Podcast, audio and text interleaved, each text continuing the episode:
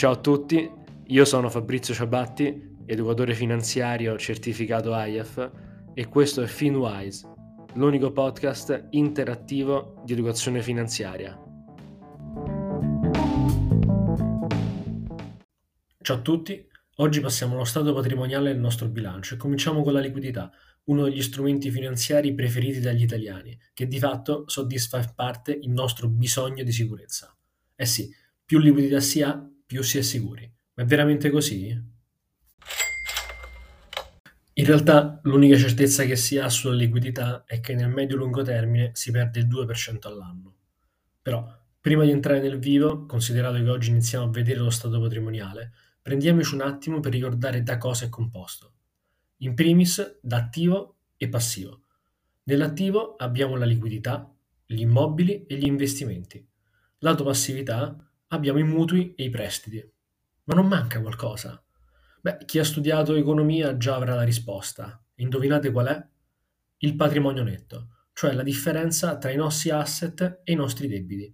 Questa è la nostra vera ricchezza. D'altronde, avere un immobile a 200.000 euro non vuol dire che possediamo 200.000 euro, perché se l'abbiamo acquistato con un mutuo il cui debito residuo è 160.000 euro, vuol dire che la nostra ricchezza netta è 40.000 euro non 200. Ora quindi siamo pronti per entrare nel vivo. Come abbiamo detto, la liquidità è una parte dell'attivo dello stato patrimoniale. Attenzione però, non credete che la liquidità sia soltanto rappresentata al cash del conto corrente. La liquidità, a mio modesto avviso, è costituita da qualunque strumento facilmente liquidabile che limiti il più possibile il rischio di perdita di capitale e che, idealmente, riesca anche a far fruttare il proprio capitale. Ma esistono strumenti di questo tipo? Certamente, ma purtroppo non sempre, perché molto dipende dalla politica monetaria della BCE, tema a me molto caro che verrà trattato in un episodio dedicato. Ma andiamo a vedere quali possono essere gli strumenti finanziari liquidi, esaminandoli brevemente uno a uno in base a tre principali caratteristiche, e cioè la facilità di vendita, il rischio di perdita di capitale e la produzione di interessi. Il primo, le azioni strumento tra i più liquidi per eccellenza e che genera valore sotto forma di dividendi e apprezzamento del capitale. Sembra perfetto, no? No. Il prezzo delle azioni oscilla drasticamente anche in orizzonti temporali brevi come settimane, mesi, quindi niente. Le azioni non rientrano in questa categoria. Materie prime? Anche qui si tratta di strumenti molto liquidi che generano valore sotto forma di capital gain, ma anche qui, come le azioni, sono soggette a brusche oscillazioni di prezzo più o meno repentine quindi neanche le materie prime rientrano nella liquidità. Gli immobili? Questo asset produce reddito sotto forma di affitti e potenziale apprezzamento, ma oltre a essere difficilmente liquidabile, considerate che una compravendita standard avviene in circa sei mesi, è caratterizzato da un elevato rischio di perdita capitale. Il motivo? Beh, considerato il limitato bacino di clienti potenzialmente interessati, d'altronde non tutto il mondo è interessato a immobilizzare centinaia di migliaia di euro per una singola operazione in una singola città, se si deve vendere in fretta un immobile, il prezzo non lo fa il venditore, ma l'acquirente. Prezzo che è anche influenzato dalle condizioni di mercato. Se i tassi sono alti, le persone possono permettersi mutui più bassi a parità di reddito e quindi anche il valore degli immobili calerà. Quindi togliamo anche gli immobili dalla lista. Le obbligazioni? Beh, qui dobbiamo fare in primis una distinzione legata all'orizzonte temporale, perché le cose cominciano a farsi interessanti. Le obbligazioni sono per natura uno strumento con limitato rischio di perdita di capitale, facilmente liquidabile, soprattutto per i titoli di Stato, meno quelli corporate, e che producono interessi.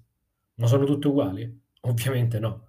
La principale differenza? L'orizzonte temporale, o in gergo la duration, cioè la vita media residua.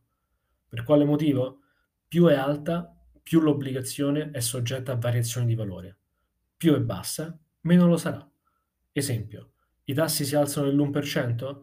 Un'obbligazione con vita media residua pari a 10 anni perderà circa il 10%. Una con vita media residua 6 mesi perderà lo 0,5%. Ecco quindi perché distingueremo tra obbligazioni di medio-lungo e di breve termine. Partiamo da quelle di medio-lungo. Tipicamente si considera medio-lungo termine tutto ciò che ha scadenza superiore a due anni, ma in questo caso, per semplicità, considereremo tutto ciò che ha scadenza superiore ai 12 mesi. Per quale motivo? Semplicemente perché lo Stato italiano fa così. I principali titoli di Stato sono i BTP, cioè i buoni del tesoro poliennali, con durata maggiore di un anno, e i BOT, con durata minore o uguale a un anno. Quindi, nel medio-lungo, abbiamo i BTP che possono avere scadenze di 2, 3, 5, 10, 20 o anche 30 anni. Sono tutti titoli che producono interessi tramite cedole, facilmente vendibili, ma molto impattati dalle variazioni di prezzo, quindi non rientreranno nella categorizzazione di liquidità. Obbligazioni di breve termine. Passiamo quindi ai titoli di Stato di breve, quelli con scadenza minore o uguale a un anno. Qui abbiamo i bot, strumento nativamente di breve, e qualche BTP. Ma come? Non abbiamo detto che i BTP sono di medio-lungo termine? Sì che lo sono, ma all'emissione. Se a maggio 2020 è stato emesso un BTP a tre anni con scadenza maggio 2023, oggi, febbraio 2023, avendo tre mesi di vita residua, quel BTP si è trasformato in un titolo di breve termine. Quello che conta è la vita media residua, non solo il tipo di obbligazione. Quindi, mentre i bot sono sempre di breve termine, i BTP ci diventano quando mancano 12 mesi o meno al rimborso del capitale. Quindi, tornando a noi, i titoli di breve producono interesse, sono estremamente facili da vendere e hanno una limitata variabilità di prezzo. Quindi, possiamo dire che abbiamo il primo strumento assoggettabile alla liquidità. Conti deposito. I conti deposito sono degli strumenti dove parcheggiare, spesso vincolando, il proprio denaro. In pratica, lasciate fermo il vostro denaro per 12, 24, 36, 48 mesi e riceverete degli interessi. Se vi serve prelevarlo però per qualche urgenza, ci può essere più di qualche deterrente a farlo, in quanto in qualche caso potrete anche perdere gli interessi accumulati fino a quella data. Quindi, Strumento assoggettabile alla liquidità? Sì, ma a tratti meno dell'investimento in titoli di Stato. Buoni fruttiferi postali. Poi c'è questa categoria ibrida di liquidità, no? che è appunto il buono fruttifero postale. I buoni fruttiferi postali garantiscono un rendimento, sono rimborsabili facilmente e garantiscono l'assenza di rischio di perdita del capitale. Tuttavia, come per i conti deposito, è necessario un periodo minimo di investimento, come ad esempio tre mesi, per maturare il diritto agli interessi. Quindi, rispetto ai titoli di Stato di breve termine, risolvono il problema del rischio di perdita in conto capitale. Ma sono uno strumento eccezionale, quindi, no? È così. Rappresentano infatti uno strumento molto amato dagli italiani, soprattutto da quelli avversi al rischio. Ma quali sono i limiti di questo prodotto? Beh, sostanzialmente legati ai rendimenti i rendimenti possono essere inferiori rispetto a quelli dei titoli di Stato con eh, duration simili. In alcuni casi, come ad esempio per i buoni cartacei, non è possibile chiedere un rimborso parziale. Per capirci meglio, avete 30.000 euro investiti in un buono fruttifero postale cartaceo? Vi servono soltanto 10.000 euro? Non potete fare altro che disinvestire tutto. Quindi, detto ciò, faremo rientrare i BFP nella macro categoria della liquidità. Conto corrente. E infine eccoci allo strumento per la salvaguardia dei propri risparmi preferito dagli italiani. I soldi si possono prelevare e gestire in qualsiasi momento perché sono là, a vostra disposizione. E non rischierete di perdere il capitale, a meno di particolari e limitati casi come il fallimento di una banca dove avete depositato più di 100.000 euro. Un tempo i conti correnti però garantivano gli interessi, ma da oltre un decennio non più interessi a zero e costi di gestione spesso elevati. Il problema quindi è che la liquidità sul conto corrente tanta è e tanta rimane se la banca non remunera con gli interessi. E questo vuol dire che ogni anno, come vi dicevo all'inizio dell'episodio, perderà mediamente il 2%. In pratica 10.000 euro oggi varranno come 9.000 euro fra 5 anni, come 8.000 euro fra 11 anni e così via. Il motivo? L'inflazione. Le banche centrali hanno l'obiettivo di tenerla mediamente al 2% annuo nel medio termine e hanno tutti gli strumenti per farlo. Quindi non dubitate che sarà così. Quindi, per tirare le fila, gli strumenti che rientrano nella liquidità sono il conto corrente, il conto deposito, i buoni fruttiferi postali e i titoli di Stato con scadenza inferiore o uguale a un anno. A questo punto la domanda è, quanta liquidità avere? De gustibus ma basti sapere che se si ha l'obiettivo di accumulare capitale nel lungo termine e si accettano i rischi che ne conseguono, meno se ne ha e meglio è.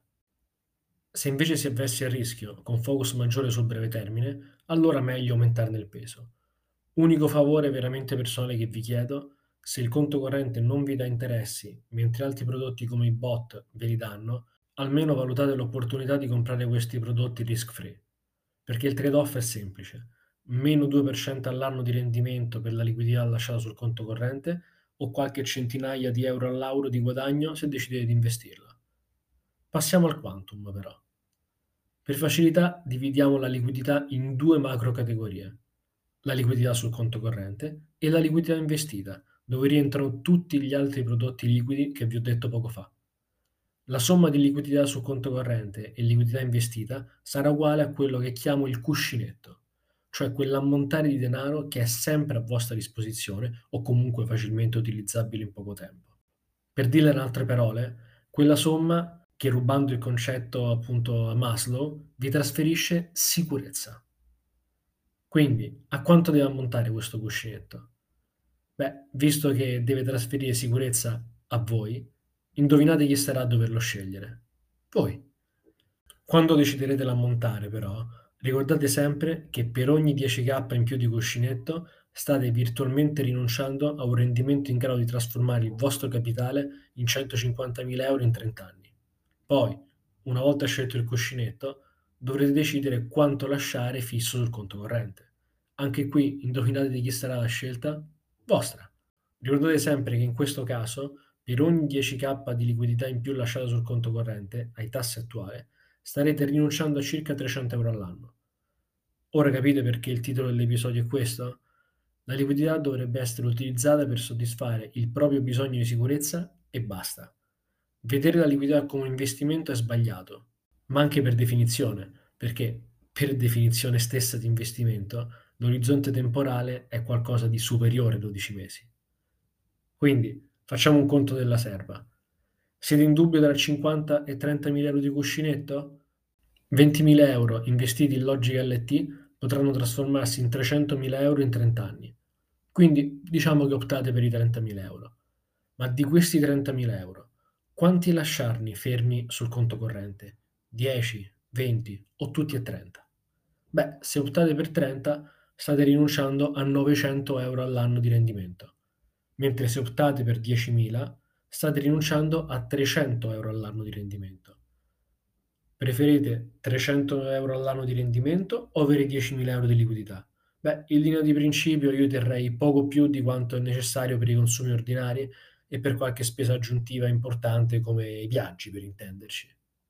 E una volta raggiunto il livello del cuscinetto, cosa succede se, come spero per voi, risparmierete altro denaro? Beh, non vi resta che investirlo in prodotti di lungo termine. E se già si ha liquidità aggiuntiva rispetto al cuscinetto che però non si vuole investire tutte insieme, in questo caso strutturerei un piano di investimento a lungo termine dilazionato il resto la metterei in strumenti di breve termine per far fruttare al meglio la liquidità almeno nel breve. A tal proposito, se volete saperne di più, vi consiglio di ascoltare l'episodio 16 di questo podcast che parla proprio di questo argomento.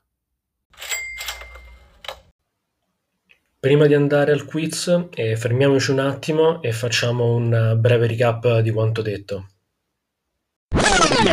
Il nostro patrimonio netto è dato dalla differenza tra i nostri asset di cui la liquidità è una componente, e i nostri debiti.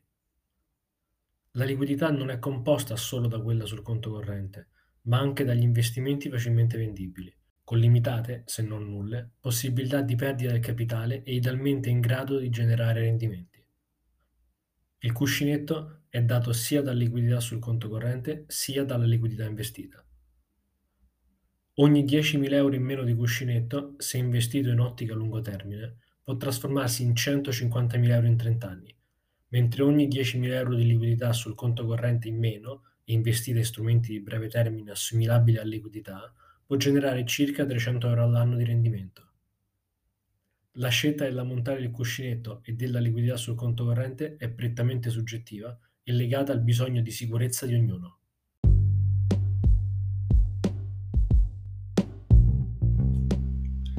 Bene, Ora siamo pronti per il quiz di questo episodio. Ti ricordo che dopo ogni domanda avrai a disposizione 10 secondi per pensare alla risposta esatta e che al termine di questo tempo ti sarà fornita la soluzione corretta.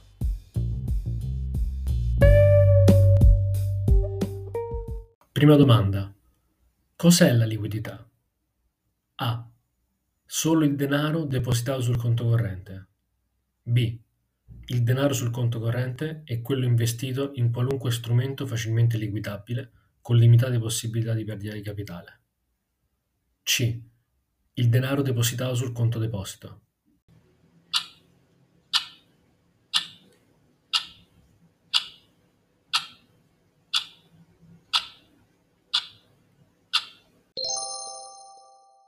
La risposta corretta è la B. La liquidità non è solo quella sul conto corrente, ma anche tutto ciò che è assimilabile per caratteristiche. Seconda domanda. Quanto avere come cuscinetto di liquidità? A. Poco più di 10.000 euro. B. Poco più di 50.000 euro. C. È una scelta soggettiva in base all'ammontare necessario per percepire sicurezza.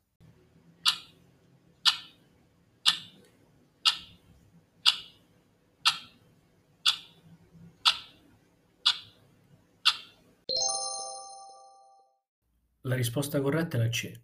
Il cuscinetto di liquidità deve darci sicurezza. Potete avere bisogno di 10.000 euro come di 50.000 euro per sentirvi al sicuro. Nel trade-off però ricordate sempre ciò a cui state rinunciando. Terza e ultima domanda. Cosa è necessario fare una volta definito il proprio cuscinetto? A. Definire l'ammontare da lasciare sul conto corrente.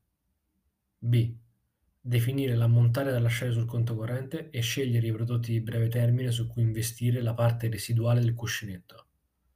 C. Scegliere i prodotti di breve su cui investire tutto il cuscinetto.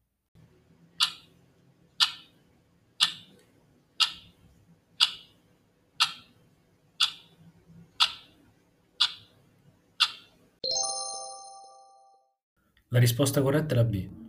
Una volta scelto l'ammontare del cuscinetto, dovrete decidere come scomporlo, ricordando sempre a cosa si sta rinunciando se si sceglie di lasciare il denaro sul conto corrente.